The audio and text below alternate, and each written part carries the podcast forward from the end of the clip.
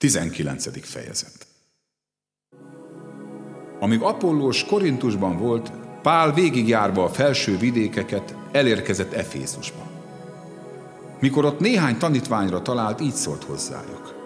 Kaptatok-e szent szellemet, amikor hívőkké lettetek? Ők így feleltek. Hiszen még azt sem hallottuk, hogy van szent szellem. Ezután megkérdezte tőlük, akkor hogyan keresztelkedtetek meg? A János kerességével válaszolták ezek. Pál ekkor így szólt. János, amikor keresztelt, megtérést követelt. De azt mondta a népnek, hogy abban higgyenek, aki utána jön, azaz Jézusban. Amikor ezt meghallották, megkeresztelkedtek az Úr Jézus nevére. És amikor Pál rájuk tette a kezét, leszállt rájuk a Szent Szellem, úgyhogy különböző nyelveken kezdtek szólni, és profétáltak. Ezek a férfiak pedig összesen mintegy tizenketten voltak.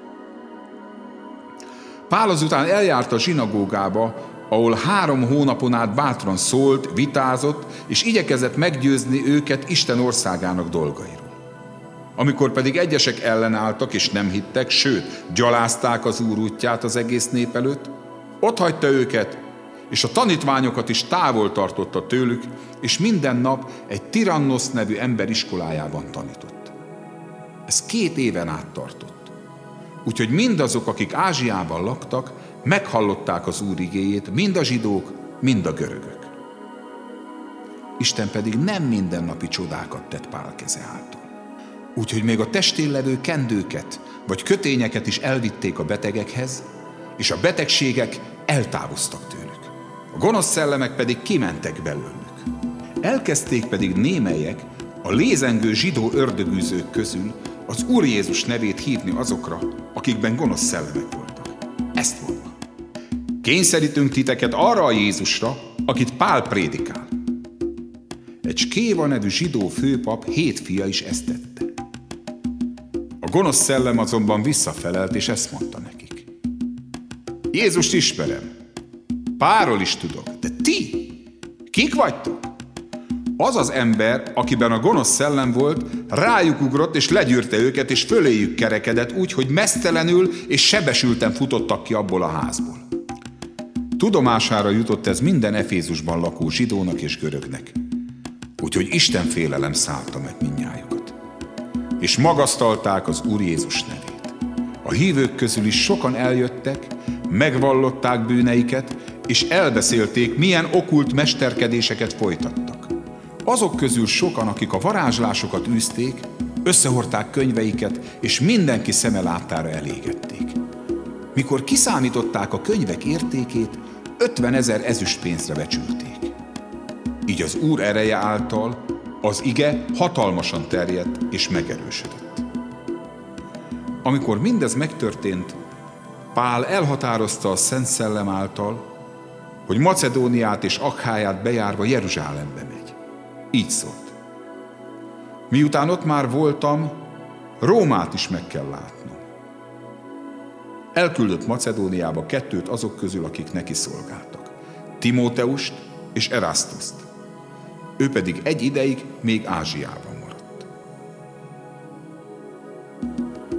Abban az időben nem csekély zavargás támadt az Úr útja miatt mert egy ötvös, név szerint Demeter, ezüstből kis Artemis templomokat készített, és ezáltal nem csekély keresethez juttatta a mestereket. Ez az ember összegyűjtötte a mestereket, valamint a hasonló foglalkozásúakat, és így szólt hozzájuk. Férfiak, tudjátok, hogy ebből a keresetből származik a mi jólétünk. De látjátok és halljátok, hogy nem csak Efézusban, hanem szinte az egész Ázsiában nagy tömegeket nyer meg és vezetett félre ez a Pál, aki azt mondja, hogy amiket emberkéz alkot, azok nem is Istenek. Nem csak az a veszély fenyeget azonban, hogy a mi mesterségünk csődbe jut, hanem az is, hogy a nagy istennőnek, Artemisnek a templomát is semmibe veszik, és így ő, akit egész Ázsia és az egész földkerekség tisztel, el fogja veszíteni dicsőségét. Amikor ezeket hallották, haragra gerjedtek és így kiáltoztak. Nagy az efézusi Artemis! A zűrzavar kiterjedt az egész városra. Megragadták a Macedon Gájuszt és Arisztárkoszt, Pál társát, egy akarattal a színházba rohantak. Pál is be akart menni a népgyűlésbe, de őt nem engedték a tanítványok. Néhány ázsiai főtisztviselő, aki barátja volt, szintén üzent neki és kérte, hogy ne menjen el a színházba. Ott pedig az egyik ezt, a másik azt kiáltozta. A gyűlés teljes zűrzavarba torkollott. És a legtöbben azt sem tudták, miért jöttek össze.